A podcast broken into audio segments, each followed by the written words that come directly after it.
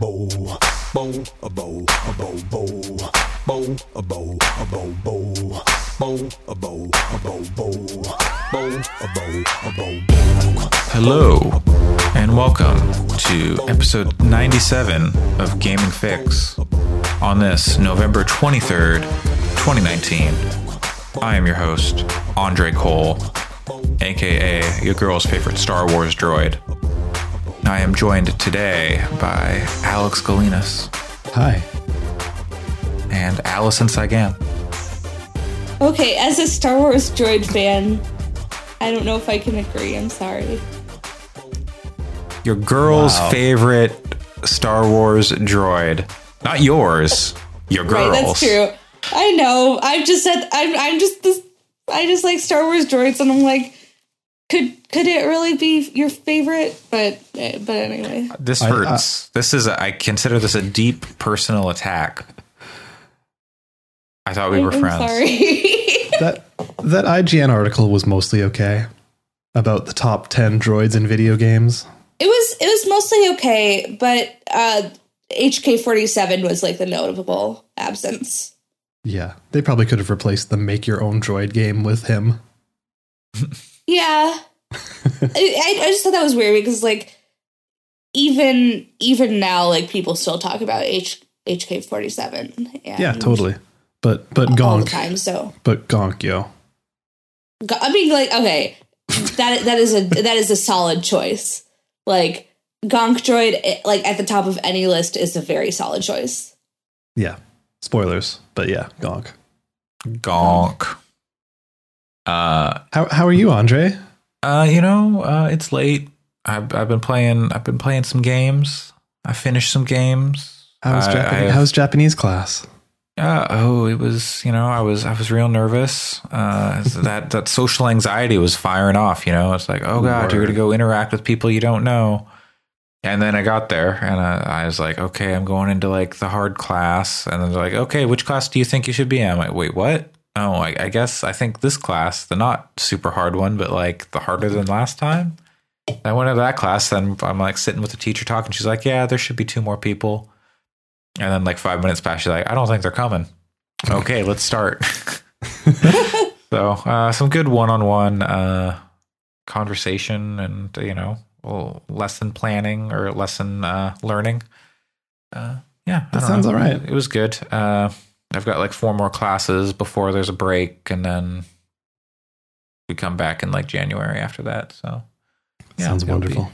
yeah, well, well, hopefully it actually helps me improve my Japanese. I think it will. That's kind of what classes are supposed to do. If it makes it if it makes it worse, that's very problematic. Yeah, uh, I'm gonna have to cancel Japanese class. Uh, Like people tried to cancel this Pokemon this week Wow. on Twitter. Wow. Oh wow, Uh, yeah, we're gonna get into this. Uh, we're gonna a little bit of news, a little bit of uh, gossip, a little bit of Twitter drama with the Pokemon.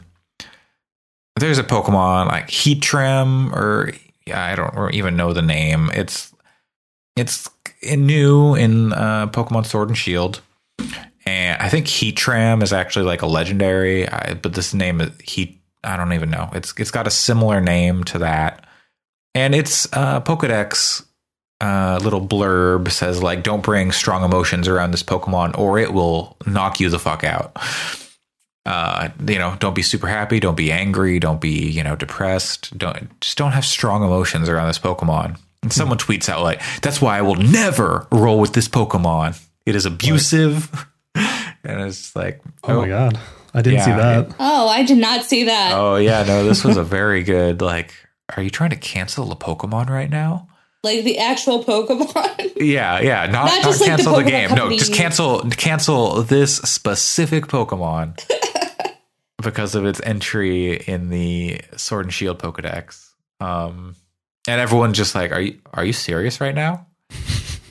uh, so the drama around Pokemon Sword and Shield has not stopped. Uh, Uh, it'll never stop. it's it has moved on. It has evolved, much like the Pokemon. Much Pokemon. of Pokemon. uh, the drama is evolving. It's some Please. stupid new shit. At least it's not Dynamax. Uh, no, not yet. It will. I I found out. So like some of the Pokemon, we'll talk about Pokemon right now. I guess we're already in it. Uh, so Pokemon Sword Shield last week, Allison and Pat uh, went deep on their uh, We did. first first hours. We talked for like an hour about that game, and they hadn't even gotten to the first gym. Yup. Um, I've gotten to five. I, I've just beat the fifth gym this week. so I'm assuming we're going to talk for five hours about Pokemon. Oh, yeah. I think it's exponential. I think we're actually going to be like 25 Oh, hours or something. I don't Oh, know. boy. Um, yeah, Stands to reason. Yeah. yeah. Um, I don't know if that's exponential. It's don't don't correct us. Um, Don't add us. We can't do math.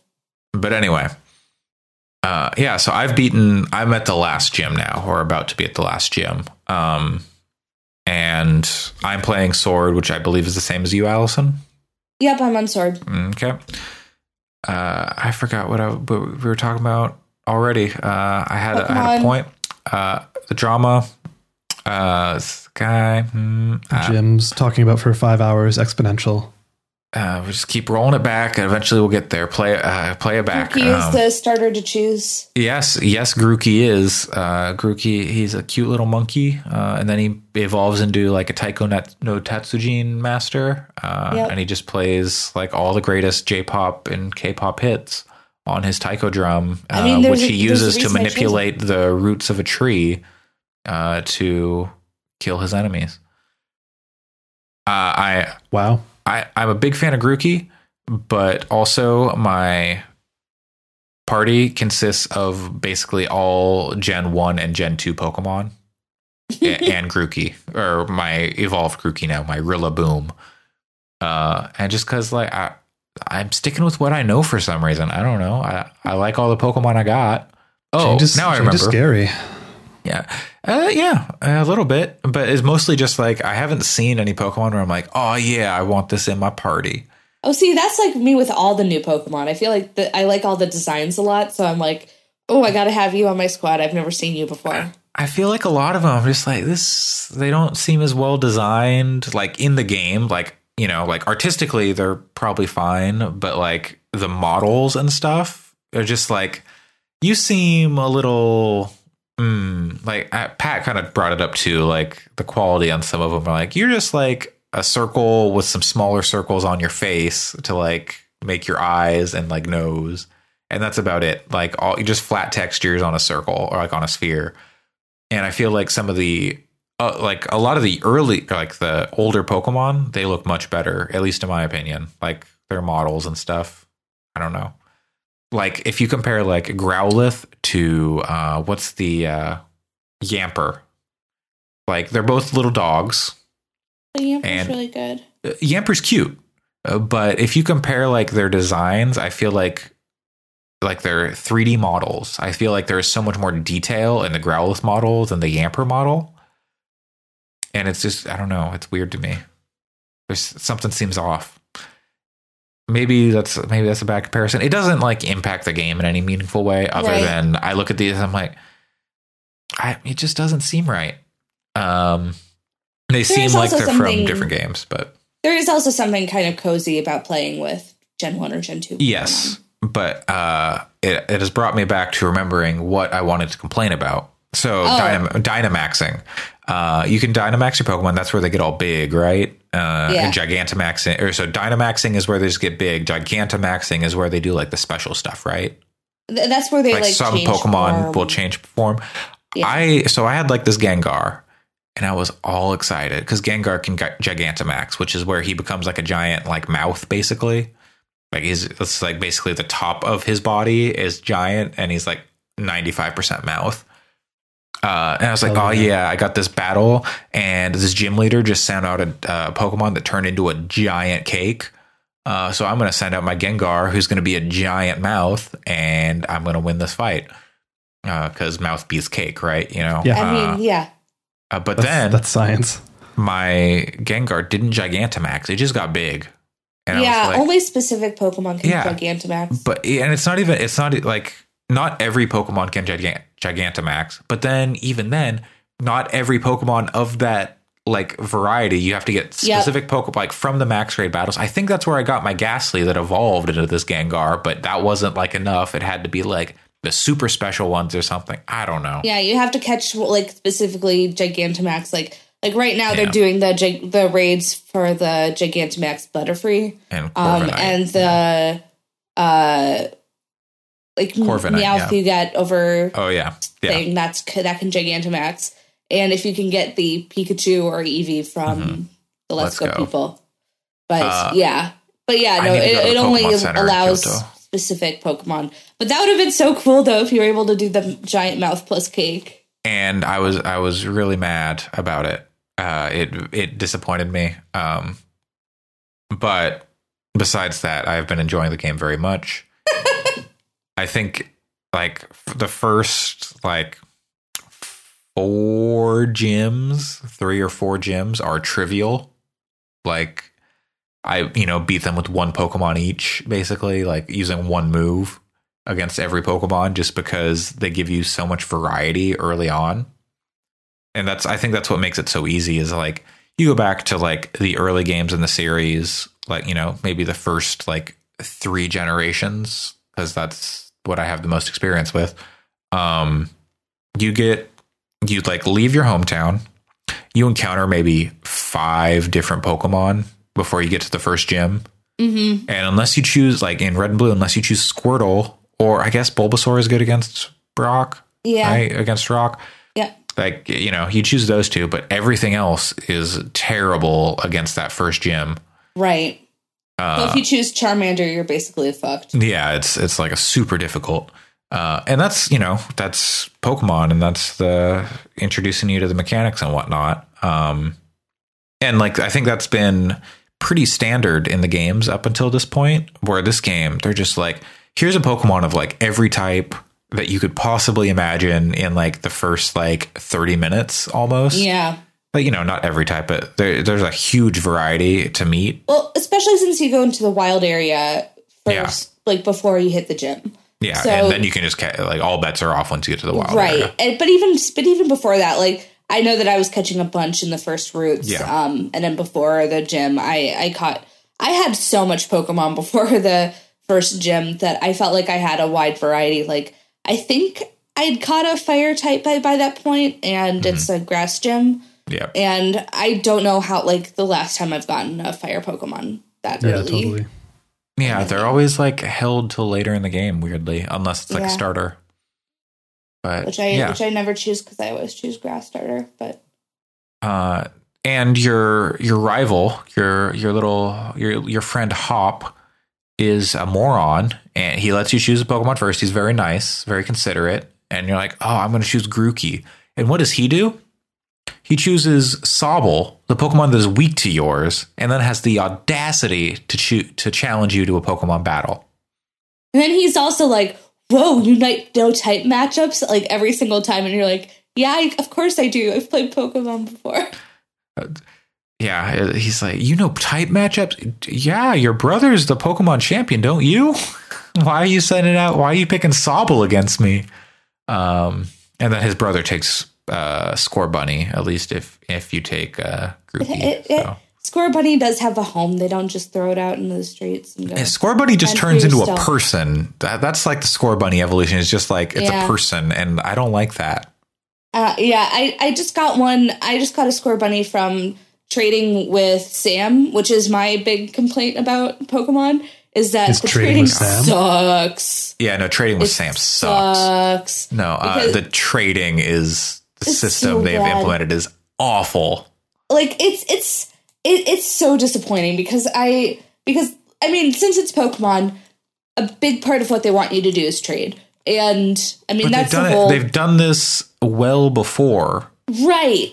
I mean, I didn't even have any issues with like uh, like when like when we were doing trading um to get my complete Pokedex for uh Let's Go Pikachu, Alex, like it was not like I mean it was it still had the dumb kind of like you got to choose your uh code to enter, but it wasn't hard. Like it wasn't difficult to trade. Whereas Sam and I spent like 15 minutes trying to trade two Pokemon. Yeah. We're like, we just want to trade our evolution, our, our starters, and our uh, Yeah. and uh, like the I traded Farfetch'd for Ponyta, and it took so fucking long to trade. And So yeah, you can't use, as far as I can tell, you can't use friend codes to like match up with a person. because also like like why else? Which is which is dumb because po- was Nintendo still is doing the friend code thing. So like you have to go through hoops to enter someone as a friend. You enter them as a friend, and then you can't even trade with that. Yeah, you so you can't you can't choose you can't easily choose who you're going to trade with. You just kind of go, "Hey, I want to trade." And then it just will match you up with a random person and then you say, "Oh, I'll trade this Pokemon." And it'll be like, "Hey, they're going to send you this Pokemon. Do you want to do it?" But it at no like you have to like pick it you don't get to see what they're choosing as you're selecting you have to wait until you select your pokemon and then you both go do i want to no okay and why is this a system uh in previous games like in the 3ds games they had like the trade tower where you just go and you'd be like hey i want to trade a i want to trade a grookey for your sobble and like you know if you're breeding or whatever. And then you just leave and your Grookey's there waiting to be traded and then you'll get a not- notification like oh hey someone took a, you up on your trade and then you go and you pick up your sobble. End of story. But here you just like randomly match up with people and then Yeah. pretend to match or you know try to trade but You can also enter a uh, four digit four digit number um, as a code to join with somebody, which works okay. But until the someone else is also using that same code right, and then also just the online trading itself. Like Sam and I kept disconnecting and kept trying to connect, and we're like, we're both like, it's okay, it's happening to both of us, so it's not like Mhm. our internet. Our internet seems to be fine. It's just you both have Like, Roku's Yep. working. God, the It's- Roku it- thing is so funny. Oh my god, Pokemon legit crashed both my Roku and my parents' Roku. That's amazing. because I went over to my parents' house and I was playing Pokemon and like suddenly the Roku crashed and I was like, wow, it's weird that that happened to me and then to them and now I'm like, oh no, it was Pokemon. Like Pokemon, does Pokemon. a very, very directed Yeah. DDoS, a directed, yeah directed D- DDoS. Yeah. right. Uh, so so like even for me and my girlfriend playing right next to each other and on a local connection going okay we want to trade I'm like, okay how do we okay so we just say trade and then we're both like in the just waiting for it to trade and we're just waiting. And we're like it's been like three minutes. Why why aren't we trading? We're two feet from each other. What is going on here? Uh, and then we're like okay let's try putting in a code. And then we put in the code and then we can finally connect to each other. But it's it's just a bad system that doesn't make any sense why it's made the way it is. Because they've done it Yeah. better in the past and they just opted to not do it that way yeah, some it's reason. weird. I I don't I don't know why. But like they im- they implemented the uh, mystery trading thing or whatever it was Yeah. the- uh, which price trade. yeah surprise trade where you just pick a random pokemon uh, to trade and then you get a random pokemon in return and that's Mhm. like a neat idea uh, allison got like a you got a japanese ditto right I did. Uh, so fun fact: if you trade with Japanese users, they are or like during hours that Japanese people are awake, they are a lot nicer than uh, American traders. Because I also got a a Japanese Grookey from a surprise trade the other day. And I was like, oh, okay.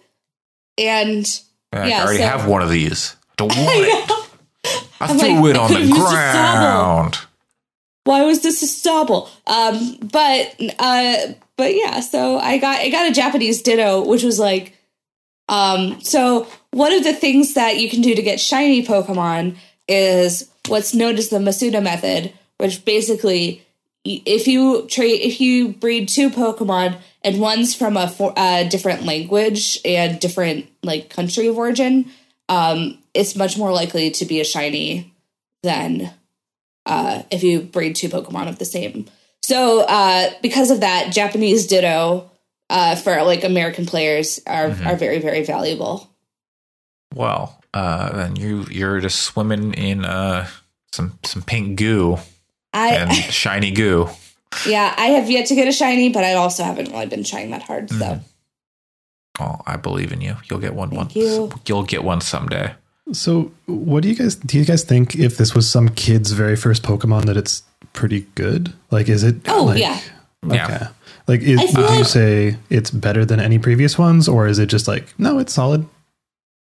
nostalgia i mean I, I have been very vocal about my feelings about heart gold and soul silver being the pinnacle of the series Heart Gold and Soul Silver are very, very good, and it's probably my favorite too. Um, Yeah. But that's also partially nostalgia because, like, Gold was historically my favorite, and then Heart Gold and Soul Silver was like, just better they- versions of that yeah, and Yeah. so something occurred to me while i was playing uh sword and shield or while i was playing sword uh, so one of my biggest frustrations with the pokemon games since heart gold and soul silver is they refuse to bring back the mechanic where you can your lead pokemon will follow behind you Yep. and just like walk around the world with you. And like I love that so much and it's like a, you know, a useless mechanic, but it just it felt so important, especially after, you know, being a fan of the anime as a child. Like Right. Ash always has a Pikachu with him, so I'm like, "Oh, I'm like Ash, I got my Pokemon with me." And like, you know, that's a pain in the ass to like animate or whatever uh, on like a 3DS or whatever with, you know, 800 Pokemon or whatever. And but now with Sword and Shield, they have 3D models of all the Pokemon. They're already running around the overworld they're all they're also they already running around in the uh, camp. in the towns, in the camps. Yeah, they've got 3D models of all these Pokemon, but I can't have one follow me around. yeah, Like I- Onix I- is big, I get it, but also but also come on. yeah. And so I'm I'm still mad about this. I will never let it go. This is my exit. I will die on this hill. I I think it's kind of it, it is kind of silly that they don't do it because it is such a fun feature. And I just remember when I got Heart Gold, it's the type of thing where it's like it's it's like a small cosmetic feature that just makes everybody happy. Yeah. So why not Uh, keep doing and it? And you can turn around, you'd be like, "Oh, hey, coochie coochie coo," and like you know, scratch your Gyarados on the gills or whatever. Um, but coming back to your question, Alex, I think that a lot of the um, complaints about the game, uh, specifically our complaints and like the larger Pokemon complaints, are really kind of like smaller details. Like they they definitely matter, but like if you're just wanting to pick up a Pokemon game for a fun Pokemon game, Sword and Shield is that. Um, Yeah. as if it's better than the other ones i i don't know but i i'd say it's it's, it's a quite a good one um largely except for some of these complaints that are in the grand scheme of things not the biggest of deals Yeah. Because like Right. before the game came out, don't there was come that me whole. pokemon fans Yeah, yeah. Like before the game came out, there was that whole hashtag Game Freak lied thing that was going Oh, on, and like, Well, yeah, it, no. it like people were really freaking out and like saying, "Oh, this is going to be such a disaster." But it seems like once people got it in their hands, like it's fine, it's good. even the people who were you know saying that uh, i didn't i didn't follow up on the story but like people going like well i wasn't gonna buy it but i got it as a gift and it's actually pretty good. I mean some people i think some people still uh did boycott it but the sales for it have been amazing so Yeah. it's not really going to make any difference. Yeah, Um, yeah, and and I I feel like if it makes that big of a difference that like the whole Dexit thing, uh, wi- um, th- then you know it it you shouldn't buy it if that's if that's the case. But I I think it's still uh, largely a good Pokemon game, and the people who are actually impacted by something like Dexit uh, are very very small. yeah. And like Yeah. Th- before the game came out, people were like, "Look at these tree textures; they're not nearly as good as the 3DS one and stuff." And it was just like they were nitpicking the smallest details, and it was I- it was so I- It looks like toxic. it looks they're just they're looking for reasons to be mad and Yeah. say oh, Exactly. we told you so yeah It's it's like, like they're looking at very specific things like tree textures when like the art design for the game is largely really nice. There Yeah. are a lot of towns that look just really beautiful.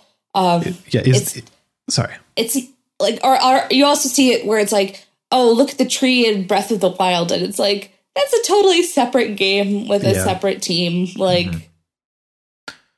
It's Yeah. it's, it's Yeah. not a fair comparison. H- how has the Englandness uh, translated? Like, has is it coming across real much? Extremely. People people say weird things. they do. I sent a uh, screenshot over to you guys that was a cop saying, "Oi, oi, what's all this then?" Oh, Can't see no. a scrap, scrap Yes. with the copper, and I was just like, "Okay, this is the best game." Yeah, that's pretty dumb. I like it. Yeah. but occasionally you see somebody be like, "I watched it on the telly," or like, they, like they very like they went all in on the um on the uh, trans, uh translation and Yeah. the localization. So, Um, d- wait, so do they call anyone a boffin? no, I think it's a Aw. Pokemon.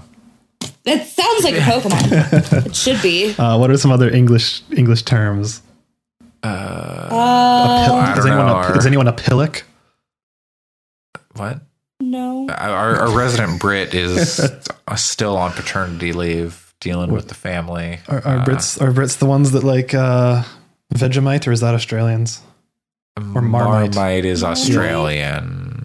But I think Right? they they like it in the UK. Well, Sam's no, not no. Well, the. Vegemite and Marmite are very similar, and I can never remember which one goes to which country. Yeah. I I think Vegemite's Australia and Marmite's Sure. UK. Question mark? Se- send your corrections in to gaming at fyx.space. Okay, we're gonna get Sam to like correct all of this. yeah. Yeah. He'll take But- a red he'll take a red marker to our podcast and give us a grade at the end. Oh, good. Yeah. Um, but yeah, uh, I I think for me, a lot of it is ju- is old man yells at cloud. Um, you know, like I I'm always looking back at like, man, in my day, the games were like this.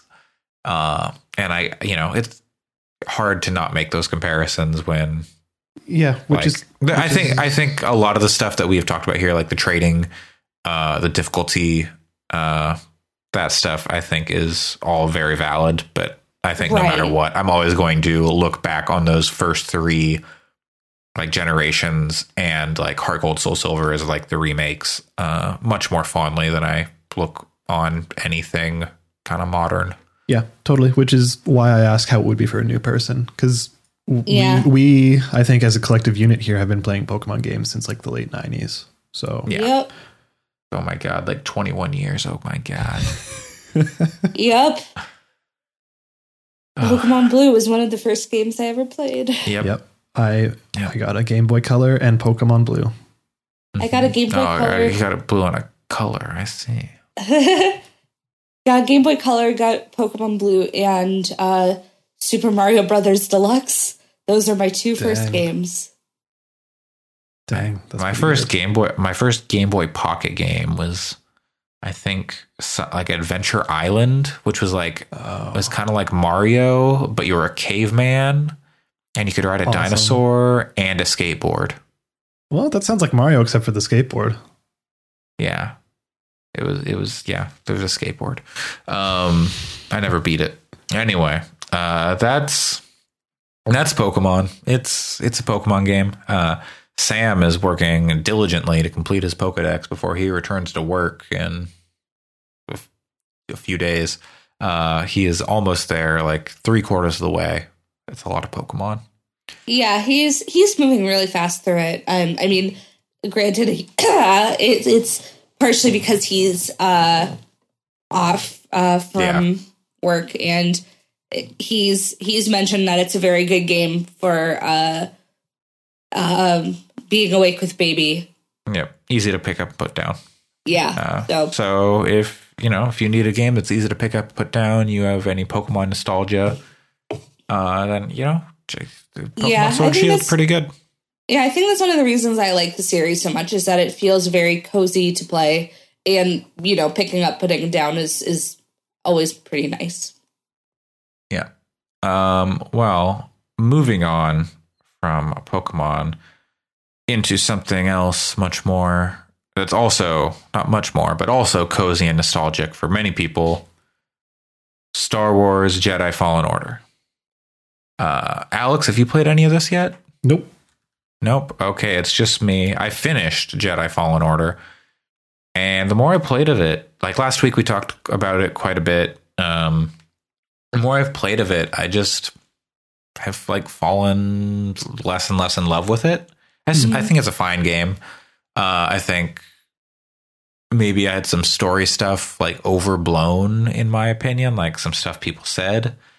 Uh, I don't know.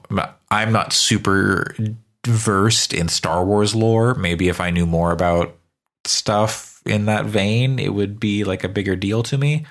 But like, I think Star Wars is a fun thing, and I go to the movies to see it Yeah, and play the I- games. I think that if you're making a Star Wars thing, that's especially like a game that you want a wider audience to enjoy. It should be, you know, it shouldn't be based off of uh, how deep into Star Wars lore. Oh are. yeah, yeah, and I, I don't think they. uh, I just someone I think it was Austin Walker on the on Waypoint said like there is some stuff in the late game that is like like kind of like kind of a big deal in terms of like Star Wars lore.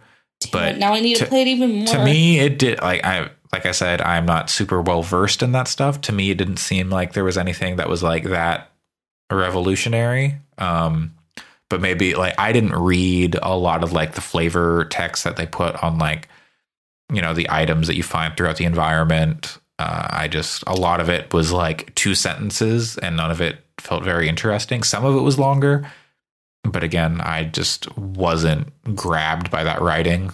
Um and like you know in a year with like something like control where i wanted to read everything i found that's a little disappointing. Um but yeah um the the combat uh, we talked about it last time is very is similar to sekiro um which i play i played and beat this year as well but it's just not as like it doesn't do what Sekiro does super well, which is like actually helps you understand when the attacks are coming because it'll like have like a little flash or like and it kind of times up with the music too in a way. Um somehow it's like a rhythm game. Uh but here in Jedi, you're just trying to read their movements. But the, Mm. each enemy has like a few different attacks and like sometimes they go like they like wind up for a really long time like overhead and you're like parry way too soon. And this can be alleviated by playing on you know different like a lower difficulty where your parry window is much larger. But it just it, it became very frustrating especially towards the end when they're throwing like five six seven enemies at you at once. Um and then some of those enemies don't get staggered when you like they're just like they can attack through your attacks which doesn't feel great. Like i feel like if i can hit them then they should like you know be knocked off balance a bit. But no such luck especially against bosses. Uh so that like the more i got deeper into the combat it's like this is just not not great. I still i you know it's it's fine enough but i think people are giving it i think it's getting a lot of praise just because it's a star wars game Yeah, and it seems In like my opinion. it seems like it's a pretty decent Star Wars game. At It, least. it's it is it is a it is maybe the best Star Wars game since KOTOR. Two, maybe I don't. I, you know, depending on your your thoughts on KOTOR and KOTOR Yeah, two, I- but but I don't think that's know. also not like I, I don't know like there especially recently has been a very big dearth of Star Wars games. yeah. But So I think that like myself included, any game that's Star Wars and is single player and is decent, I'm like, Mm-hmm. I need it now. but there was Star Wars Kinect, and it had I'm Han Solo. it's Yeah. it's true. It um, the, I said good. best game, not best soundtrack. Yeah, that's fair. Not best dance mini game. Yeah, Where you- um, Danced as Han Solo. Didn't you also get to play as a Rancor and just like smash shit up? Yep. Yep. You did get to do that. Um so yeah, Jedi Jedi Fallen Order, it's yeah, that's Sekir Sekiroidvania. I said it this time. Yeah. Uh it, that's you know, it's very like I didn't feel the need to go back and explore areas that I didn't see to find like find stuff I didn't find or you know, didn't find the first time through because none of it matters. It's ponchos and I, I basically the first poncho i found almost or like a very early poncho i found is one i used the entire game because i thought all the others looked bad uh lightsaber parts, you can barely see your lightsaber like 99% of the time. So, like, you can see the color. So, if you want to, like, but you only, you don't get to change the color until much later. Or you have like two colors. If you have the premium edition, you have a third color. And then much later in the game, you get some more colors that you can use. And then, like, the rest of it, you can customize, but you're never really going to see it. So, Yeah. yeah. Uh, ship colors, which like when you walk up to your ship, you see it when you're, you know, getting on it. Okay. Uh, BD one, you you get some skins for him. You, but you're like the camera's pulled back far enough that like you can barely make out what those colors are on him. So it's just, uh, mm. Yeah, BD but one's a I don't know. droid, though. It's it's also He- not he's that- good. You know, BD one is maybe the best part of the game. Yeah. I, I, I was gonna say like those aesthetic things. That's not exactly new though. Like I remember in Jedi Academy, uh, you could change the hilt of your lightsaber. Oh, which oh, is yeah, something- no, but yeah. It didn't. It didn't affect how it played. It just looks slightly No, yeah. different, and you never saw It's- it. So it's, yeah, it's yeah, it, it's just frustrating when you know these you know metroidvania type stuff you want to like you know the idea of exploring everything and oh what am i going to find over here here once i you know once you realize everything that you're going to find is like it's a poncho or like it's just some like skin like color changes it's like eh i just i don't feel the need to go look for that stuff like you can find some stim packs but they're not like n- super vital. Like I, I finished the game with four. You start with two, and I only found two during my entire playthrough, yeah. which I was like, real. I oh, I only found two. Okay. Uh, yeah. I don't. I don't know. Uh, I wanted. I was hoping that game was gonna like blow me away, but like it's fine. Yeah. I, I still th- I think people who really like Star Wars will have a good time with it. Um and like enjoy what they do because I think there are some great moment like Star Wars moments in that game. I, I but I still think Greez should have been played by Danny DeVito. I think everybody He's should be the, played by Danny DeVito. Oh man, that'd be Cal real should have been played by Danny DeVito. Hell yes. Ca- okay, so I so last week I mentioned how Cal Kestis is just Archie Andrews. Uh, that is like a, the meme about this character. And then in Riverdale, the episode I watched, they said uh, something something. You know, this is going to happen while he flies off in his rocket. Uh, which is a real thing someone was going to do was to fly in a rocket. I don't know where they were going. Um, but yeah, so now if Riverdale ends in any other way, it, in a way other than Archie Andrews becoming a Jedi, it's uh, it's all a wash. It's all Yeah. for naught. Uh, that's the only trajectory it can take at this point. Give Archie Andrews a lightsaber. Yep. A light wiffle bat. Yeah. uh how does the unchartedness carry through to the end because like that was kind of the thing that was off-putting for me because i really don't like uncharted but I yeah. I mean the the tutorial level is very uncharted. I Pat plays it like you know plays it down, but I think there's a the combat tutorial area is 100 percent the train level from Uncharted 2. yeah Like 100 percent. Like it's much shorter, but it is exactly that.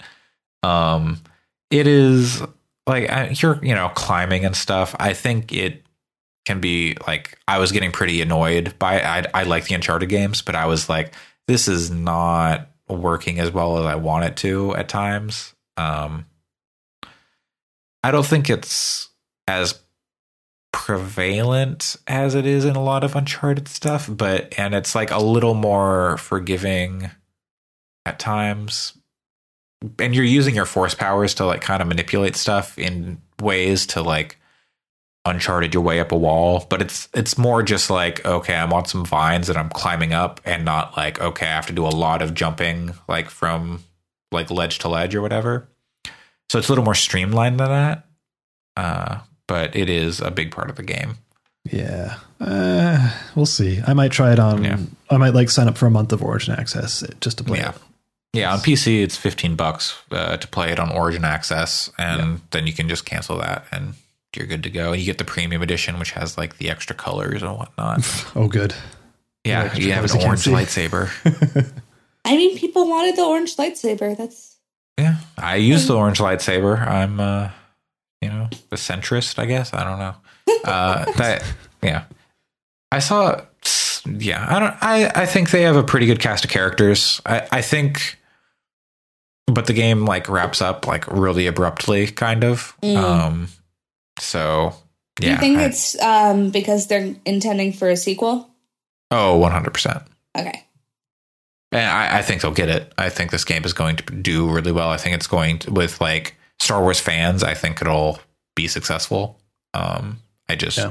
yeah, for me, it was like, uh, hopefully they can iron out the issues with like, there's technical stuff wrong with the console versions, which I think has probably been largely resolved at this point. Maybe there have been a couple patches. Um, Yeah. but I would like to see them implement like whether that's gear stuff on like the lightsaber parts, like oh, this one gives you like plus five percent to your parry window, or this one gives you like plus ten percent damage, or you know, which is silly, but all that stuff is silly in games. So Yeah. that would be nice to see. Something that's neat though is it seems like it's been a hell of a year for respawn between this and Apex Legends, Yeah. both being good. hmm So Yeah, uh, and then they've also got don't they have that Medal of Honor VR game coming out? is that them? I actually have no I- idea. think it is. Maybe not. I Let don't me- know. I, I, think I it will is. look it up really quickly here for you. Yes, yes, it is. Yeah, yeah. So uh, respawn uh, making a lot of games. No Titanfall, uh, which Yeah. is disappointing. It I, is. I love me some big robo- robots, uh, but you know, Yeah, I, I think. with, with all these talks about BTS this year, we're missing out on the best BT. I, yeah, I know, right? Uh, but it happens. Uh, so I, I haven't played any of BB's delivery service this uh, this week. That's a great comparison. Yep, I, that's I need someone to Photoshop Norman Reedus onto a broom and the cat replaced with a with the baby with the BB. yeah, I will try to make like I can make like a really really shitty version of it. Like that's even even better. Even better. As like shitty as just it can basically. be. Okay, I I might have to make that because I I want to see that. I, I had like I had that like that phrase popped into my head. I use uh, some Kiki's delivery service like stamps for stamping papers at my job. Uh, you know, oh, I saw it. Okay, one more time. nice job. Uh, and I was like, Kiki's delivery service, Kiki BB BB's delivery service. Then mind just Yeah. And then I ran to our chat room and went, I need to get this out of my head. So, uh, what, yeah. what, o- what other Ghibli movies would make for good game crossovers? um, Like like Dark Souls and Princess Mononoke or something? yeah, it would be like a Zelda and Princess Mononoke. Sure, that could Uh, work. let's see. Uh, The Wind Rises and Microsoft Microsoft Flight Simulator. Perfect. oh man, yeah, yeah. Uh, Anyways, man, dude, Microsoft Flight Simulator with the sound effects of The Wind Rises that would be legendary. Yeah, or like, like all those sound effects are just like a guy in front of a mic going. Oh, well, yeah. Have you seen Nausicaa? that too. Uh, yeah. I, I feel like a lot of Ghibli stuff is just like Zelda and Zelda and Ghibli thing. Man. Well, okay, what would be a good tie-in with Spirited Away? I was thinking about that. I'm not sure. But I am, while you guys think about that, I, I sent this to our group chat. But uh, Joe Hisaishi, the composer for the Ghibli music, is coming to um, to Vancouver for Oh. a performance Mhm. in uh, January. And I was like, yes, this looks awesome. I want to get in on it. But tickets are $250 each at least. What? Like, God, that's a lot. like even for like the worst seats it's $250 for a good seat it's at least 300 and i'm like oh my god no i want to but that is not justifiable is a lot. uh, so uh, for Spirited Away, my my my first instinct is like a diner dash like sim where you're running the bathhouse. Yeah, yeah, sure. Yeah. Wow. And you're like, you got to put people with a bath and with like the right bath stuff. Cook serve delicious Uh, yeah. in Like spirited some way. of the baths. Ponyo is totally Pokemon, right? Yeah, uh, yeah. Yeah, probably. Or or also cooking mama because you make ramen. Uh, okay, Totoro is uh, I mean, that's also kind of Pokemon. It's like just a Like big Animal Snorlax. Yeah, or Animal Crossing. uh, yeah. It's, uh, we'll come back to this maybe. Uh, if you have ideas uh, for Pokemon or not Pokemon for video game and Ghibli crossovers, please send them to gaming at fyx.com and we'll read them on the air. Space. Uh, unless they're unless they're bad. Gaming at fixed space. If they're really bad, maybe we'll still read them. Uh, yeah, uh, gaming at fyx.space. Uh, so those are that's what I've played this week. Is I finished Jedi and I've played Pokemon. Alex Hey. or Allison, have you played anything else? Right, it's just Pokemon. Uh, so this week I Sorry, finally- Alex. huh? oh, I, I went to Alex, but I was like, wait, Allison, did you play anything? Yeah, go for it, So please. Uh, yeah. So this week I uh basically long awaited got a new phone um because I uh, congratulations. my my old phone was honestly garbage. Um, its battery, like if I didn't bring a charger with me, I, it would not last past like one p.m. It was bad. My phone is like six months old, and I still have a charger everywhere I go. Yeah. So I decided uh, to make the switch from Android over to iPhone, which I've never done before.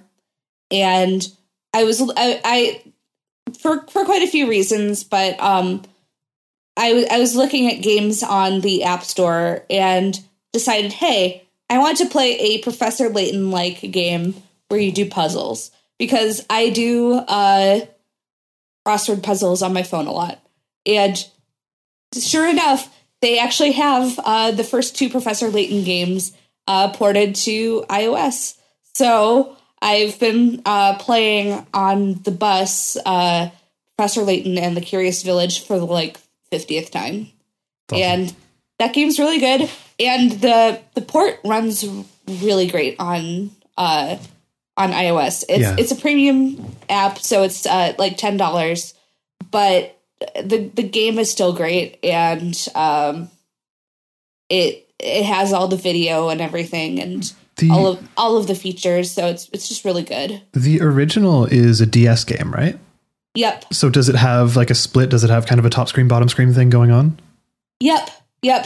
Cool. So like that the the top half of the like it works remarkably. It looks works remarkably well on your phone. Where like the top like the top half is is like the top screen and the bottom half is the bottom screen. But it feels very natural. Like it doesn't. um it, it it- it feels like there's nothing missing from moving it from like a handheld console to a, a phone.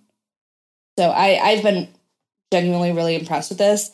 And once I finish it, I will definitely be picking up the second one and uh considering retrying some of the um mobile original Layton games because I I do love that series and I'm not entirely sure how or if they'll move it over to Switch. Well, they did just do the port, but uh of one of the mobile slash 3DS games, but um but it's a it's a good series and it's it's near and dear to my heart because I've been playing it for quite a while. Nice. Yep. That's awesome. Although some of the puzzles, like I, I, I like doing all the different puzzles, but there is one puzzle I realized is just like just geometry. It's just straight up math, and I'm like, no. okay, this is interesting. Uh, I forgot that I was just had to do straight up math in here, but I refuse. Uh, all right. Well, Alex, uh, how about you? What have you played this week? Ah, dude, it's been so busy with work. I have played a grand total of let's say like three hours of games this week, and That's hey, that's that's three hours. it's Yeah. not nothing. it's true. Uh, but most of that time was spent jumping back into Steins Gate Elite, uh, kind of going through and doing some of the more obscure routes and like kind of getting some of the side stuff and Okay, I thought you had already exhausted everything in that game at this point. no um i played a lot of it but i didn't like get to the crazy like other paths that like don't necessarily contribute to like the the true ending Hmm. yeah so Okay. like it's like kind of like filling out the lore basically and Mhm. yeah it's been nice uh because I, I do a lot of reading at night so this is just kind of taking place of my my current book Mhm. uh and that game is still really excellent i think if y'all are gonna play one um visual novel because we talk about visual novels a lot on this podcast that's that's the one especially I, well, I, I would especially you- like I burned it on some on Al Borland.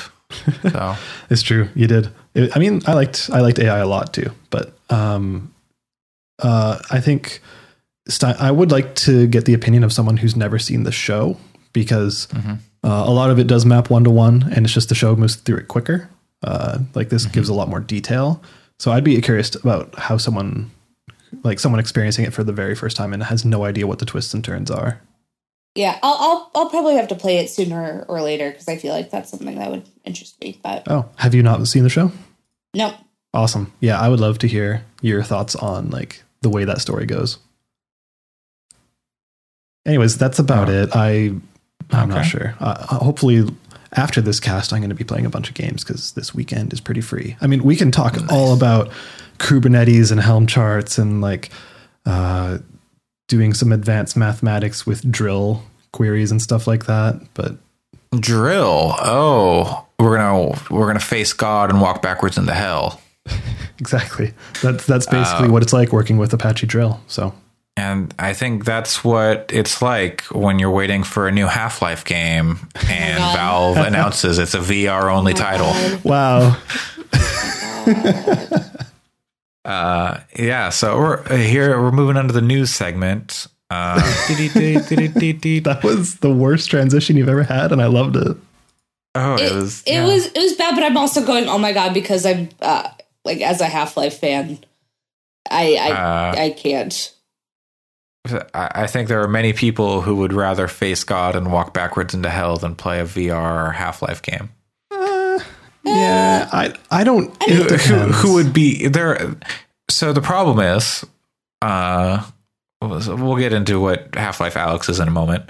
Uh, the problem is that it has been so long since there's been a Half Life game. Yep. There's ten, more than 10 years. Last one was 2007. That was episode two. Yeah, People have been just like begging for Valve to do Half Life 3.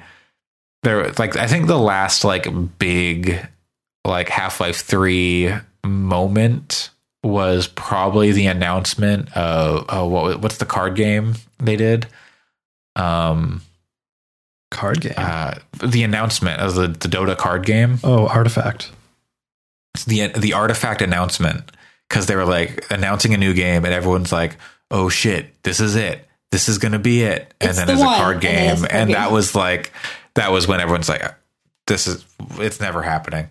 Uh, and so I I feel like after Artifact was announced, things kind of died down. Uh, but then earlier this week, some stuff started to leak out, like, "Oh, there's gonna be a Half Life announcement." No, I was like, "Yeah, right." I'll believe it when I see it. And then, sure enough, they got, oh yeah, no, we got a Half Life game uh, coming out. It's going to be VR, and we'll put out a trailer on like Thursday. And Yeah. they, they sure put out a trailer. Yep. The way it leaked out was real funny. It seemed like it was definitely not intended.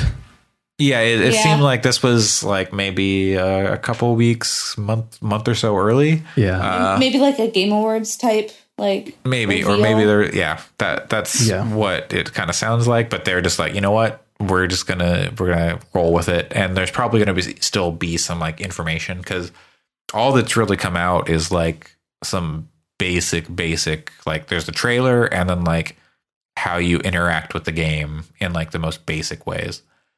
Um and like we don't even know when it takes place presumably Uh, it takes Uh, it's place between one and it's two. Three- between one and two. okay have they actually confirmed that Yes. i, I I think assume so. based They- based on the things that are in that trailer Yeah, they talked about it in that uh the 20 minute Geoff Keighley thing that came out. Uh, okay i didn't know, oh i didn't know that came out Yeah. Okay. Yeah. So uh, in this, you're playing as Alyx Vance, uh, fan favorite, and it's first person VR game. You're shooting stuff. Uh, it's it's you know it looks like a VR game, but it's supposedly like a full length, like supposedly Half Life Two ish long game, I don't all in VR. that. Uh, Uh, if you own a Valve Index, the thousand dollar VR headset, you get it for free. great. If you actually, if you just own the Index controllers, which you can, if you have like a Valve, if you have the the HTC Vive, you can get the Index controllers, which have like the super good like hand tracking stuff on them. Um, you also get the game for free, but Yeah. It- Half Life 2 was what, 12 hours long? maybe I don't, I don't remember. It's. I- it's been like One week since More it looked than- at me. it, yeah. Yeah, that too. But um, gotta get in tune with Sailor Moon.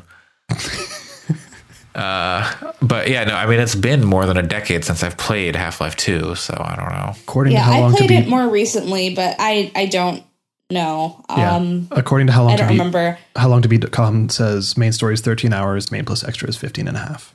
So Yeah, it's it's I don't know because I like I I really love Half Life 2. Um, it's easily one of my top five games of all time. Um, it Alyx Vance is one of my favorite video game characters, but I can't really justify upgrading my PC to be uh, VR ready and then buying a PC VR headset for I a single game.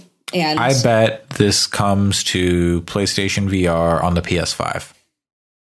uh, I, I Uh, whatever the upgraded, whatever the upgraded like VR headset is, I bet it comes to that I don't because know. like I mean, I maybe guess not, but like they need to get like if they want to like get people to play it, that's their best way to get hands on that game. also I like Half Life Two and like the Orange Box got ported to all sorts of like like that was a big uh, Xbox 360 it was. Yeah. So Mm-hmm. Uh, I think the biggest surprise for me was how good it looked because like I, Yeah. VR games have kind of like you know they're pushing computers in like different ways than your standard like AAA games or whatever. Like you know they're having to render you know twice as much stuff basically, so lower resolutions and whatnot. But it looked real nice. Yeah, and the trailer really played up. I guess it's nostalgia at this point. Like it played a bunch of like the sound effects you would expect, like the combine, like when the combine dies, Mm-hmm. Yeah. it has that beep. Like they had that in there. yeah, I- Yeah. it's it's it's City Seventeen, so uh, you know Yeah. it's going to be the same sound. yeah, but- and it- but also but also showing stuff like the head crab and head crab zombies and Yep. And then the very the very ending was very stupid. yeah, but I was still like, oh, like I you know what's coming, but at the same time you're like, oh, It's weird how exactly the same the model looks for G Man in that in that moment. it did though. Like it didn't look like, oh what if wow, it's the same model? the It, upgraded model. Game Freak lied. The G Man has, has been the same model for twenty something years. Yep. Uh, Since Half Life I- One. Yep. yeah, it's same model, just new textures. Just like just like the, yeah. the Warthog and the new Tesla Cybertruck. It's, it's the same amount of polygons, uh, same amount of triangles. Man, we can't. I didn't even realize until earlier today that it said Cybertruck Yeah, in the no, that's- background. that's I- actually its well. I had only seen close-ups. No, I. But I. We can't talk about the Cybertruck. We just can't. It looks Uh, like Lara Croft's boobs. It looks like a lot of things. Uh, yeah. Cybertruck. uh, well, uh, some other news. Uh, Don't Nod uh, also Oh, is at XO19. Don't Nod, uh, creators of Life is Strange, Yep. Life is Strange 2, Yep. uh, Van, Vampyr, Vampyr. Uh, all, all games I've enjoyed uh, have announced their next project called Tell Me Why, which features a trans main character. Uh, it's Mhm. about uh, twins, I believe. Yep. And uh, I don't know if they're identical twins, but they're. I think one is is like a sister, and her brother. Yes. uh, The brother is a trans man, right? Is is this correct? Yep, that's all correct so far. Okay. Uh, and in uh, so yeah, the, they've said that they're kind of they are aware that uh, if you are familiar with Life is Strange and the rollout of those games, they have been very um, like far between releases. Like uh, the first episode of Life is Strange 2 came out last year, and we're still like over a week away from the release of the final episode of that season. Yeah, which is Or that's, yeah, uh, that game. Uh, so I want to get back to that. But they have like acknowledged that and like it's going to be like over the summer. It's going to be like June, July, August. It's going to be three episodes done. And so, you know, they, they're getting out there like giving some information about it. I thought they'd said that they all launch at the same time. All the episodes I don't think that's true. Oh, maybe I misinterpreted. May, maybe I, I think it's going to be set up so they come out. They're like going to be basically already, but they're going to come out episodically. I think I could be wrong. Um, but so one of the things that people are asking them questions about, like oh the game and whatnot, and uh, people ask like oh do you have any like trans people, uh, trans creators on this project? Are they you know writing or programming or just working at the studio? And they said, "Oh well, no, but we've been collaborating with uh, With GLAAD. someone. I can't GLAAD. Uh, there's a specific person who has been consulting and helping them write stuff, and some people have been criticizing them for not uh, you like working with trans creators, like h- directly hired uh, with them. I think I think Uh, that's Alex, you know more about this than I do. I think your language choice is a bit gentle. People have been kind of attacking them.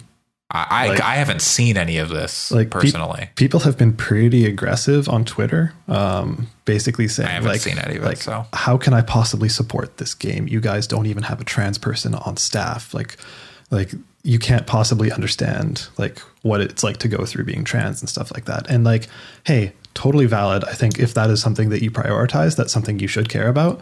But I mm-hmm. think the thing that really rubs me the wrong way about it is saying you need a trans person on staff in order for this to be right.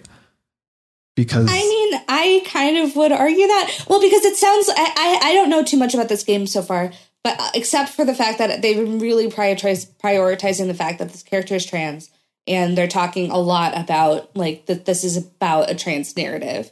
And I don't think that, like, I think that you do really need to have people who are writing it to have some level of experience in being trans. Right. But and I agree with that. And like I've played The Missing. Um, that is a story that's very much about about uh, being Yeah. trans. And Swery is not trans, but he spent Right. a lot of time consulting one on one with people from the LGBTQ community, not just trans people, and like also GLAAD. And like I think that story like came across extremely nuanced and very like uh, like it was not a gentle story but it touched on things in a really great way and every person i've talked with who is trans or uh, generally part of the lgbtq community has really appreciated for that story so i think saying that someone needs to be on staff at don't nod and like that is their like line in the sand like they are obsessing over this on Twitter. Like they're saying, like, oh, we can't support you if you don't do this. Like that comes across as a little bit shitty to me. Like, what if they hire someone and that person is an anti-vaxxer and a Nazi, but they happen to be trans? Like, do you still support that? You know, Well, like, I mean, Yeah, it's like I, it, I- it takes all it takes all shapes, Alex. Come on, Yeah. No, uh, yeah. but I it- feel like I, I don't know. I feel like it, it it seems like from what I know about like if this is going to be somewhere in the sa- same vein as like a Life is Strange, like a lot of the trans narrative in uh the missing was very like metaphorical and it was very like it was there, but it wasn't like necessarily a lot of it like a constant I mean, it was, but it wasn't really. I don't know. It's. It, I feel like there's a big difference between like having kind of a metaphor for a trans experience versus, hey, we're going to have a character that's very, very explicitly trans, and it's going to be very explicitly about them being trans. And so- That's fair. But like for another example, if we picked anyone on our podcast, let's say let's say Pat or Andre or yourself, Erica Sam, it doesn't matter. If one of us wanted to write a story, be it game or novel or whatever, that was centered around a trans person, I would not discount whoever that is from writing that story because I, I personally would trust that any of those people would take the time to properly research and vet it by people who would know and like be sensitive to a lot of those topics. Like I think it's worth affording those same kind of things to Don't Nod because in the past they've shown that they can be sensitive with like tough topics. Uh, Yeah. so yeah, Uh, to me, I think it's the thing where this gets sticky is they're out there like touting, oh yeah, we're do our next game is all about like a trans character, and it you know it that's the focus of our next project. And then to go, oh no, we don't have any trans people on staff. And, you know, I don't think they want to be out there going, oh yeah, our like our big next thing is about a trans character. I think that's like a marketing push where they're like, oh, I guess we got to go along with this. And Right. like, I think if this was not, if that was not part of the equation, I don't think we'd be seeing this. yeah, that's totally fair. Like, I, I think eventually someone would ask that question. Um, but by putting that, like, that would be like once the game is out and we can see, like, I could see them keeping that kind of close to the chest or not like directly pushing that out themselves. Um, to go, oh yeah, no, it's uh, you know we haven't seen the game, but like the hope would be, oh, you find out while you're playing, oh, this is a trans character. I wasn't expecting that, but instead now you've got it's as this marketing push where people are going to scrutinize it before it's even out. Going, okay, how are you writing this? Who is involved? Are there any trans folks? Yeah. And if there aren't, then people are going to go, oh, well, I can't support this because XYZ, even though sight unseen. right. Yeah, and also I just think that there's so, like a a big difference between someone writing like a novel from their own perspective versus a, a game studio that isn't just from one person. I guess like I, I feel like there's also just an issue of like LGBTQ people need to get paid and get hired. Mm-hmm. Yeah, and, there are, Yeah, there that's is true. no shortage of trans folks who are looking for work in the game industry. Right. I'm, I'm sure uh, there are many who work in the game industry. I'm sure there are many more who would like to work in the game industry. And like if they, you know, they could have tried like even if it was like contract work or like, you know, temporary, it would have, you know, uh, of course, it's always nice to get more people, more voices in the industry. Uh, but the the reaction that I, I again I have not seen this reaction that Alex is talking about. Um, but if people are over, it sounds like people are some people are overreacting to things they haven't seen yet and don't know much about at all yet. But hey, give give marginalized voices more spaces to be heard. Totally. Mhm. Um, on that topic, just quick, uh, Manveer, uh, Manveer Heir, uh, from who has worked on games like Mass Effect Andromeda and uh, that poor soul, uh, and uh, I c- there oh Rashad something. I can't remember his last name. I was just listening to the Waypoint podcast um, from this Friday where Austin Walker interviewed those two Yep. are starting a or have started a studio called Bla- uh, Brass Lion Entertainment, um, which is going to focus on uplifting brown and black voices in the community. Uh, and their first game is called Corner Wolves, which is a real good name, and it's about like a uh, mixed race Afro Latina uh, woman, and it's like a mystery RPG set in New York in the '90s. Uh, so that sounds kind of cool. Uh, but it's in like early pre-production, so they don't know. Like, who knows when it's going to come out? Um, but hey, there's some more marginalized voices you can uh, you keep track of if you're into that. Uh, that's a real good podcast.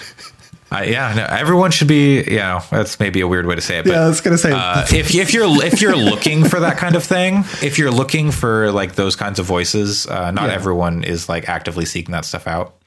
If you're looking for those kinds of voices, uh, Manveer Heir uh, is very outspoken, uh, very and- interesting, and very uh, well spoken. Yes, yes. Yeah. Outspoken and well spoken. Uh, and that podcast, the Waypoint podcast, um, is very fun and interesting. Yeah. And his episode from like two years ago, where he talks about working on Mass Effect, and like other game uh, industry stuff is really fascinating as well.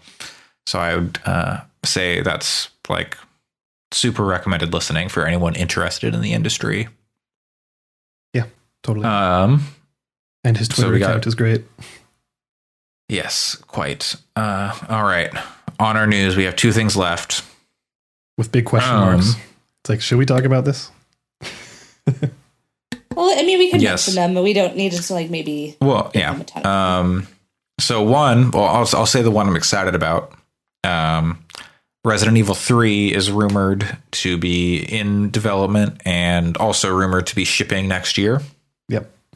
That'd be good. Uh, I would, I would say we could expect that game in approximately two months, and we will hear about it next month Hmm. at the Game Awards. That'd be Actually, we've got three things we need to talk about. Oh yeah. Um, Oh yeah, but yeah, so we'll talk about the Game Awards uh, after. Yeah, so I am excited for Resident Evil Three. I, I am. uh, Resident Evil Two is phenomenal. If if Resident Evil Three is done in the style of Resident Evil Two, with that love and care and reverence for the source material, but brings it into a modern way and isn't afraid to like mix things up and alter it, I think that could be really good. the thing is, though, for me, like, I really liked Resident Evil 3 when it came out, uh, especially because, like, Nemesis is the core mechanic. But Resident Hmm. Evil 2 Remake kind of had that with Mr. X. Yeah, so I yeah, I think they need to I think Nemesis is a little more terrifying than Mr. X, you Yeah, know, because he actually like, you know, he's got a rocket launcher. Uh and he uh he shows up in more spaces and I the the space of Resident Evil 3 is much larger than it is in uh Resident Evil 2. Um, so if they're actually like build out the city in a more interesting way, and he, you're just like running around the city, and then suddenly Nemesis shows up, I think that would be a, a decent enough twist on that. Um, but yeah, I, I think they do have to do a little more than just he stomps around. He stomps around after you, but instead of being silent, he says stars. you know, if that's the only change, then like, oh man, come on. I just realized why I liked Resident Evil Nemesis so much, or Resident Evil 3, is because I love SkiFree. that thing's basically the Yeti, the way it just like rushes at you. Yeah, sure. Yeah, okay. Uh, SkiFree was the Citizen Kane of Games, Resident Evil 3. Fuck. SkiFree was it was the first survival horror game. Yeah. Shit. This, this is true. Uh, well, Wow. uh, on that note, uh, speaking of survival horror, how long can Stadia survive the horror of Wow. being a, a, a product that people could theoretically subscribe to? Yeah. Uh, boy, this Stadia does not sound like it is living up to the uh, the standards that Google kind of set forth when they pitched it. I don't think I would agree. I think it's living up to the technological standards.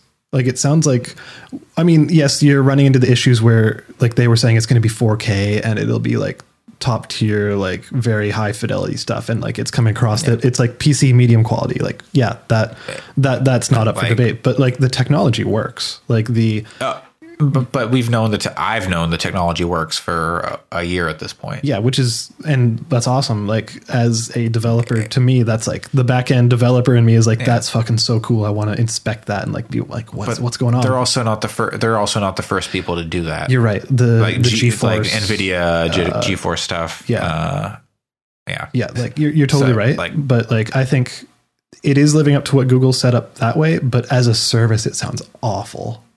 Yeah. Uh, Yeah. Yeah.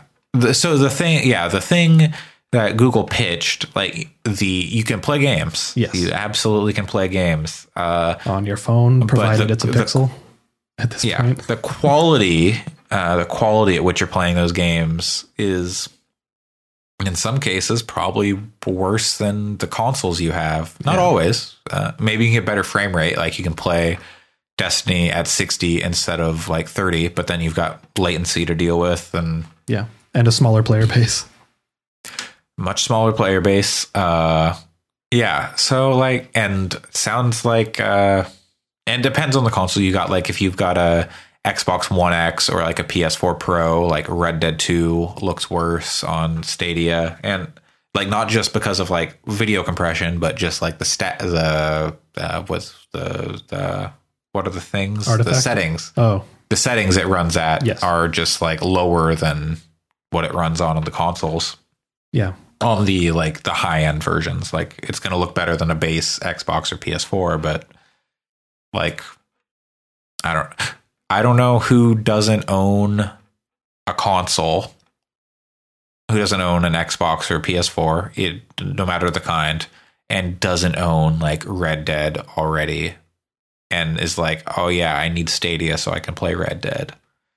Maybe if you want it for your commute, but it Yeah. I, that's doesn't seem like a great way to play that game or something. Yeah, I- that, that I think that's the thing that was the most I mean frustrating is is just the the game library at launch is not great. So No, Yeah. it isn't. So it's they were like- gonna have Doom, but then Doom got delayed, and that I I don't think that would be a way to play Doom.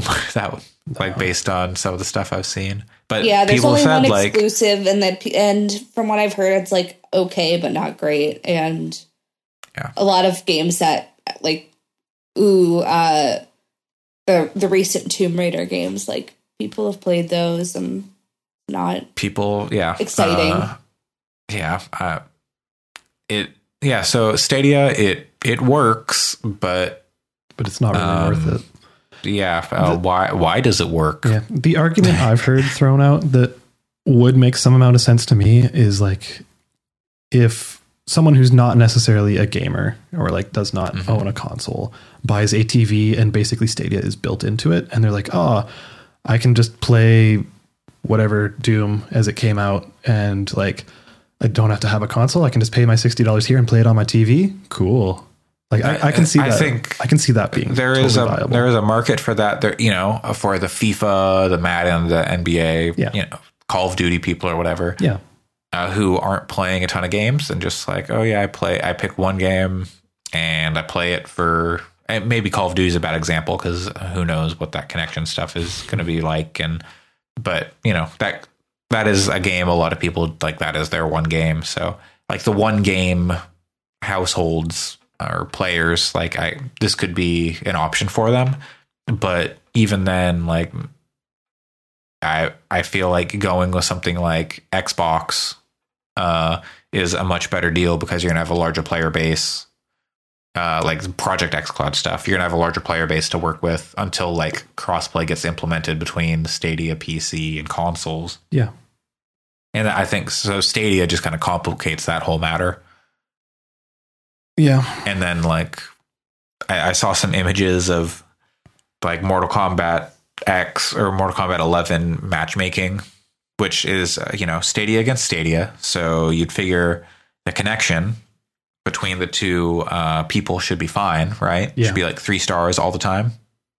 Two star connection between the two players or two like bar That's so weird. like like uh, you're. I mean, you know, maybe they're working off different data centers Yeah, that's the only thing that would make but- sense to me because it should be. but then, you know- yeah, it should be internal. It should be internal Google network Yeah. at that point. Yeah. Um, but you know, maybe the data centers are across the country or something, but Yeah. it's then you've got so then you've got latency from your you know your setup at home to the Google Center. Mhm. The other people have latency from their setup to the you know Google Center, and then the, the Google stuff to the Google stuff has latency too. Yeah, if you're like in, if- if, you're in New York City and the other player is in Jakarta, like Yeah, it's just like okay, Yeah. yeah. But you know, it's not live in Jakarta, so no problem. Um, true. Uh, so yeah, uh, and then uh, all the technical stuff with just like people not getting their codes, like but Oh getting my their God. getting their boxes, Oh, uh, like controller and Chromecast, but no codes, to, so they can't even use it. Did you watch the Yeah. video from Gamers Nexus? That No, I did not. oh my god, he talked about the process there, and it sounded like an Uh-huh. absolute nightmare. That you basically he. I'll try and sum it up. Where he was saying they did not get it in advance because like they didn't Mhm. want to, so they bought it with their own money to get the consumer experience, and so they went. They got their launch day Stadia, uh, so it did not come with a pixel like the reviewers' copies did. So Mm-hmm. they went to activate it, and you need to activate it with an app on your phone, which only works on Android. So someone had like an old Galaxy S3 or, s- or S4 or something, or S5, I Mm-hmm. don't remember, wouldn't install. Someone had like a little bit more recent Gal- or uh, Android phone, wouldn't install. And another person on the uh, we happen to have like a Pixel 2 and it would install. And that's just the activation app. And then from there, Yeah. like, okay, you have to use uh, a Gmail account. They're like, okay, we're going to use our Gamer Nexus uh, like G Suite account. G Suite. Yeah. Doesn't work. You have to have a generic Gmail account. I oh. I've heard some not great things about G Suite recently, unrelated to Stadia. I Yeah. think maybe related to Stadia. I don't know. But, G like- Suite sounds bad. So so so so far, just to get started with Stadia, they needed a Google phone, they needed mm-hmm. a Gmail account, like, mm-hmm. and then it just got worse from there. Like the activation Yeah. still had like processes involved, and like they had to use Yeah. Google Chrome on their computer to do some other stuff. It's like you're already going across like three or four different Google products just to get the Stadia going. like it's ridiculous. No, and you also you have to set up your Chromecast, which the only Chromecast that work are the ones that come with the Founders Edition. Yeah. it's like Yeah, because it's because they can't send out a. They haven't updated the Chromecast. yeah the, firm, the firmware yet. for Ultra has not gone live yet. And blah blah blah. Yeah, it's- like okay okay google you're you're you're real big. You have the means to make all this like happen and like be nice and easy but they just choose not to. Like they don't that's not where they put their time and effort. Uh Yeah, Uh, there's some real questionable stuff going on there. this yeah. Uh google replace don't be evil with uh, be a little lazy. Uh like you know a lot of work went into like planning all of this. Uh you know i don't mean to just you know talk shit about the developers and whatnot. I, you know i believe people worked very hard on this Yeah, and, it seems mhm. like they just didn't don't aren't in touch with real people or something Yeah. with like that whole setup hundred process. percent. And like again, like putting on my programmer hat, like the technology behind it is super fascinating, and those developers are obviously geniuses. Like the stuff they did is like Mm-hmm. it's elevating things uh, in a really fascinating way. But the service is is just what lets it down. It's it's the end user experience. Like it's all of that kind Yep. of stuff. It's yeah. I, I was playing uh, Deus Ex uh, Human Human Revolution way back in like 2000 something on OnLive. You know, it's, it's not new. Yeah. Uh, but yeah, uh, st- no, Sam uh, pre-ordered Stadia and then he canceled his pre-order. Uh, I think they had some payment issues, but he's like, you know what, I don't need it. Yeah. Uh, so And apparently, he dodged a bullet on he, that one. he did because otherwise you can't cancel, from what I heard. uh, he was able. Some people were able to cancel before, but then uh, maybe they like disabled the cancel pre-order bit or something. I'm not sure because he like had to change his like card because like his card changed. Yeah. and he was able to cancel and like, but he had to reorder, but he because he couldn't change his card information in the order thing, Yeah. Yeah. Regardless, wait for xCloud. It seems better.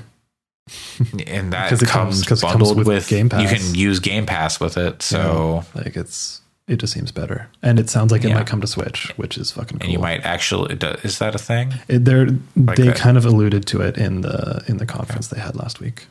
the I don't know like because I know the only or they've done some streaming stuff before like Resident Evil Seven and I think Assassin's Creed they've done like streaming stuff um Did they? on the Switch oh, on Switch. Yeah. Okay. yeah on Switch uh but like I didn't hear about Assassin's Creed but I remember Resident Evil was only streaming in Japan but some people in America tried it like so they were streaming from Japanese data centers and it was just not working out for them Yeah. Anyways, streaming's the future. Yeah. Yes. Prob- uh, very much so. It's just not Speaking wait, of wait for it. yeah, yeah. Uh, speaking of the future, uh, I don't think it's it's not Stadia is not the future, but streaming is. I think. But speaking of the future, uh, in about what five weeks now, we're going to be doing our game of the year. But in about what two weeks, three weeks? When does when do the Game Awards happen? The Game Uh, Awards are happening, Yep. and December uh, twelfth. as always, the Game Awards are three weeks, I guess. Uh, as always, the Game Awards highly controversial. Are they always? Uh, like, uh, every uh, there's always something. Um, I mean, I feel like there's always something that like people dispute, but I don't know if anybody actually has any high expectations. no one's ever, no one's ever happy. No, absolutely not. No one's ever happy about the Game Awards. Uh, I don't think the people who win. I think are happy. I think you know it. It's The a great who are moment for it- the people involved. The people who are using it to market their new game Yes, are happy. Yes, Yep. uh, those people are also very happy. Uh, what was his name? The dude. What did uh, Brothers? and- Josef Far Yeah, Fares? yeah, he- he's- Fare- yeah. Perez. I think that's right. He he's happy. Uh, yeah. So um, this year uh, has a little bit a different uh, spin on the drama than usual Yeah.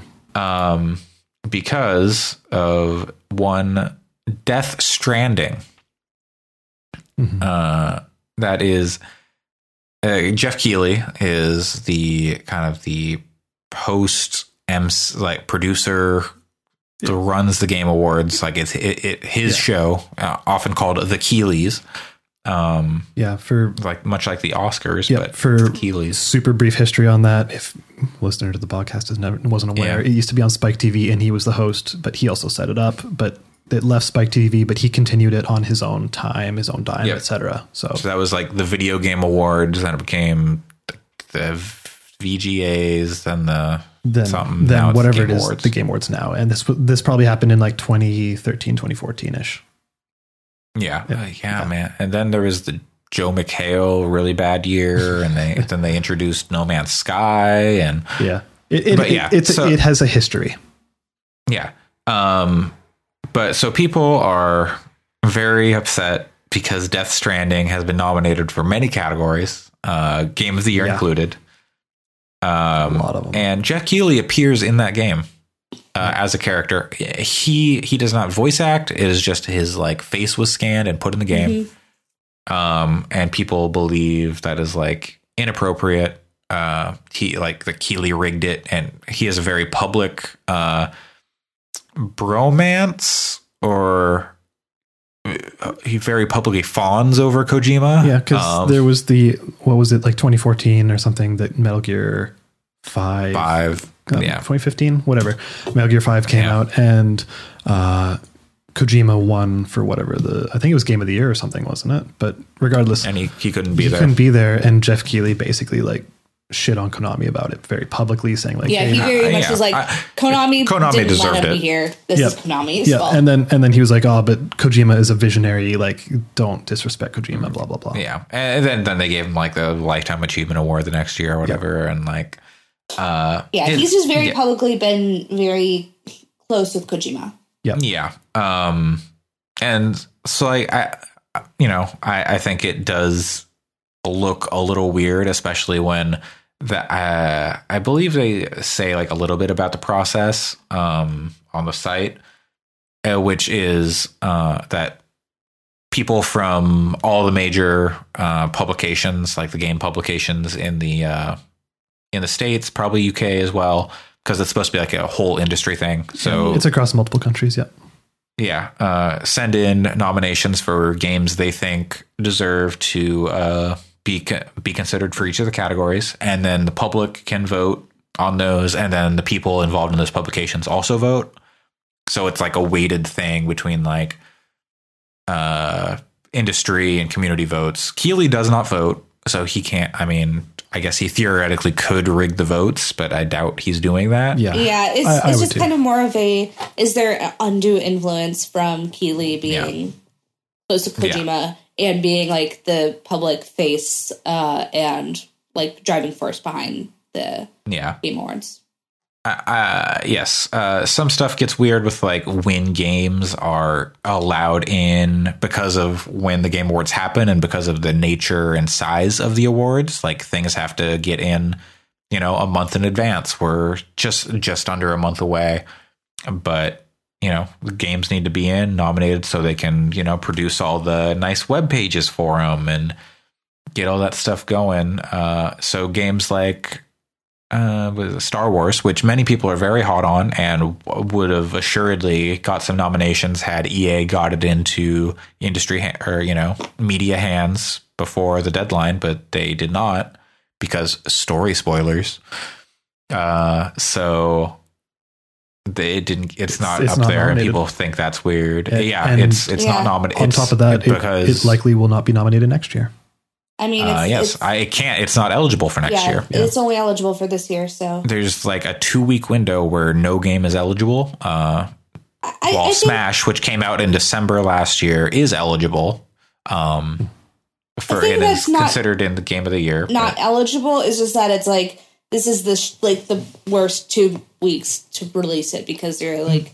no, I think it's literally there are two weeks where you are not eligible. I think that's I, I was I was reading a lot of what people are saying about it online, and it looked like people like two weeks are like where they're eligible, but it's like I don't know, Maybe. like it's it was eligible for this year, but since No one, no one played had it, played enough. Yeah, uh, because EA did not give it to people, and that you know, if EA doesn't, that's EA's business. but it is still Uh, it's still weird, and I think a lot of it is like I mean I mean the justification for a lot of it is that they want the Game Awards to be basically commercials before Christmas comes out.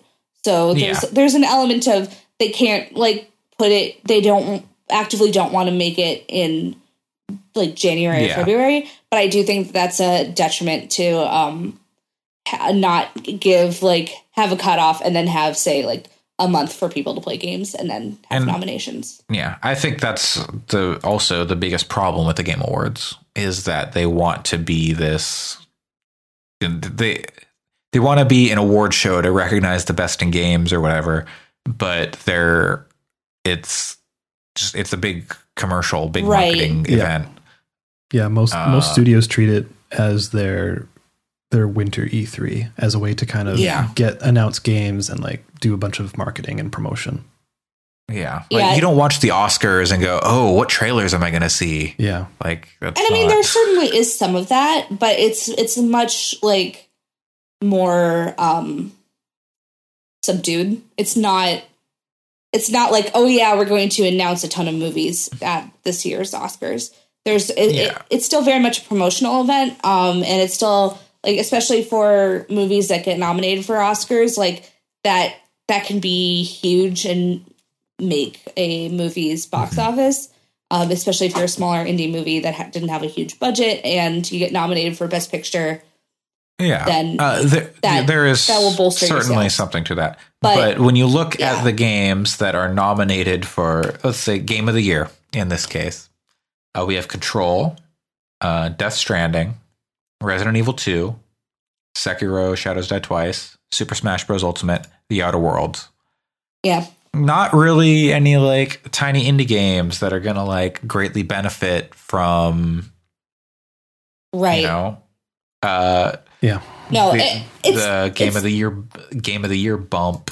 it's definitely more of a, of a uh uh advertising event than Yeah. the oscars are and, and again, this is all ba- this is based on like a bunch of different people from different outlets, you know, putting their thoughts on oh, this is what should be considered for you know this category. right No, no one's ever going to agree on what this stuff should actually be. Um, but it's you know it's that's why it's always frustrating to people. The Oscars, everyone's always frustrated with those.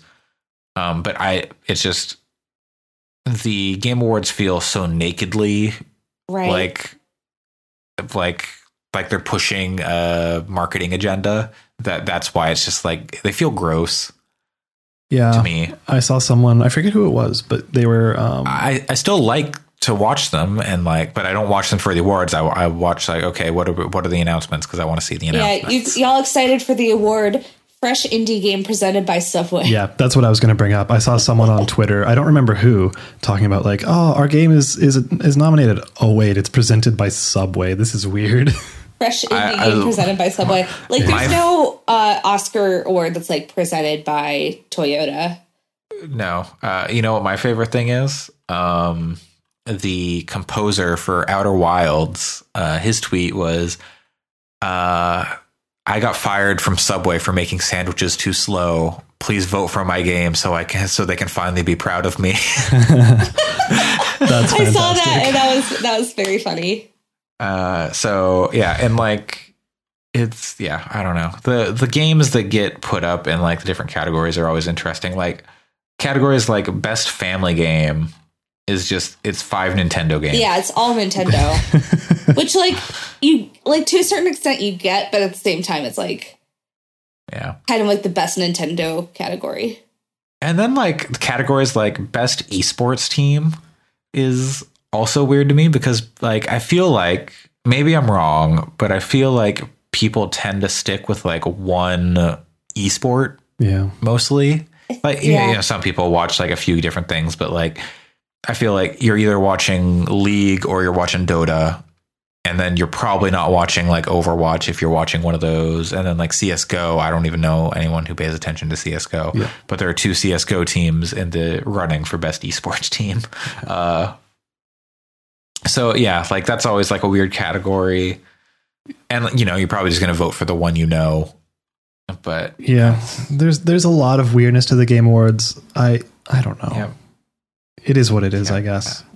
It it is what it is. It always is what it is. Uh, it the thing I think last year they like announced a bunch of awards.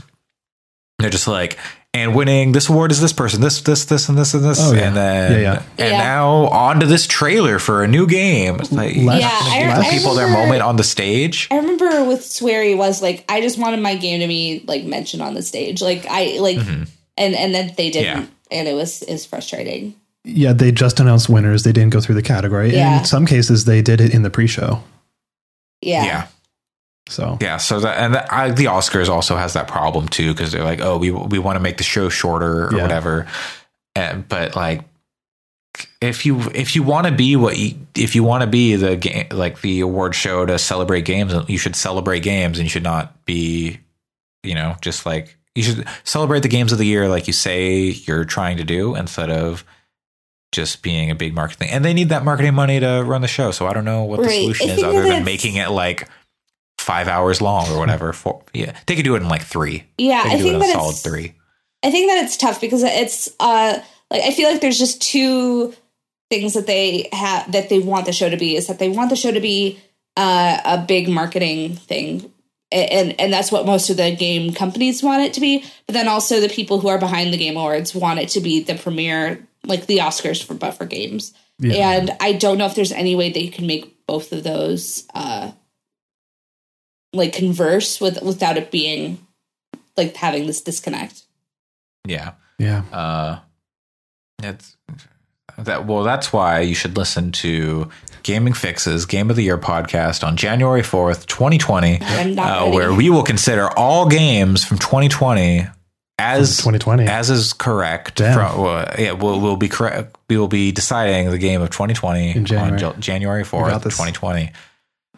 Uh, no, uh, we'll be uh, considering all 2019 games and some from December uh, 2018 Yep. because we did not consider them last year. Yep. But uh, for now, uh, yeah, so that'll be the best and definitive game of the year uh, podcast. i'm not ready Um, Oh, I'm nowhere No, near ready. got- but at least we're not doing it like next week. oh my god i'm so happy about it that was, it was, it was, it would be two weeks from now, please. You're right. Uh, right? Yeah. Anyway, Yeah. uh, that is going to do it for episode 96, 97, 97. 97 of Gaming Fyx on this November 23rd, 2019. I've been your host, Andre Cole. You can find me on Twitter at Coolslaw, C O O L S L 4 W. You can find my review of Link's Awakening at uh, fyx.space, and I'll probably write up a Star Wars review this weekend or this week. Get that going. Uh, maybe someone will write up some Pokemon Thoughts review uh, this week as well. Maybe we can get Sam to do that. I don't know. He's busy. He's got to go back to work. Maybe I'll do it. Who knows? And has a child. Yeah. Also, he has a baby. the- maybe the baby can write it. Uh, little Todd Howard. Uh, but yeah, uh, Alex, where can people find you? Just trolling through Stack Overflow trying to fix Kubernetes. Okay. And Allison. You can find me on Twitter at W R I T E R S E R E N Y T Y. Okay, uh, that's going to do it. Uh, once again, you can send any feedback, your uh, ideas for video game Ghibli crossovers to. I want to know what uh, Howl's Moving Castle yeah. yeah. with. So It's blanks Oh, moving man. blank. play as Factorio. I don't know. Um, uh, gaming at fyx.space for all your email needs. Any emails, just BCC us on those. Uh, Yeah, sub- sensitive documents, safe with us. Uh, Subway we'll- promotional we'll- deals. we'll read yeah. them out on the air, but they'll be safe. yeah, with got us. any sick coupons? Oh, please. Um, you know, your secrets safe with us. That's what we can promise you here on Gaming Fyx. Thanks for joining us. We'll be back next week with another podcast. Thanks, everybody. Okay, bye. Bye. Bye. Bye. Bye. Bye. Okay, what are we doing?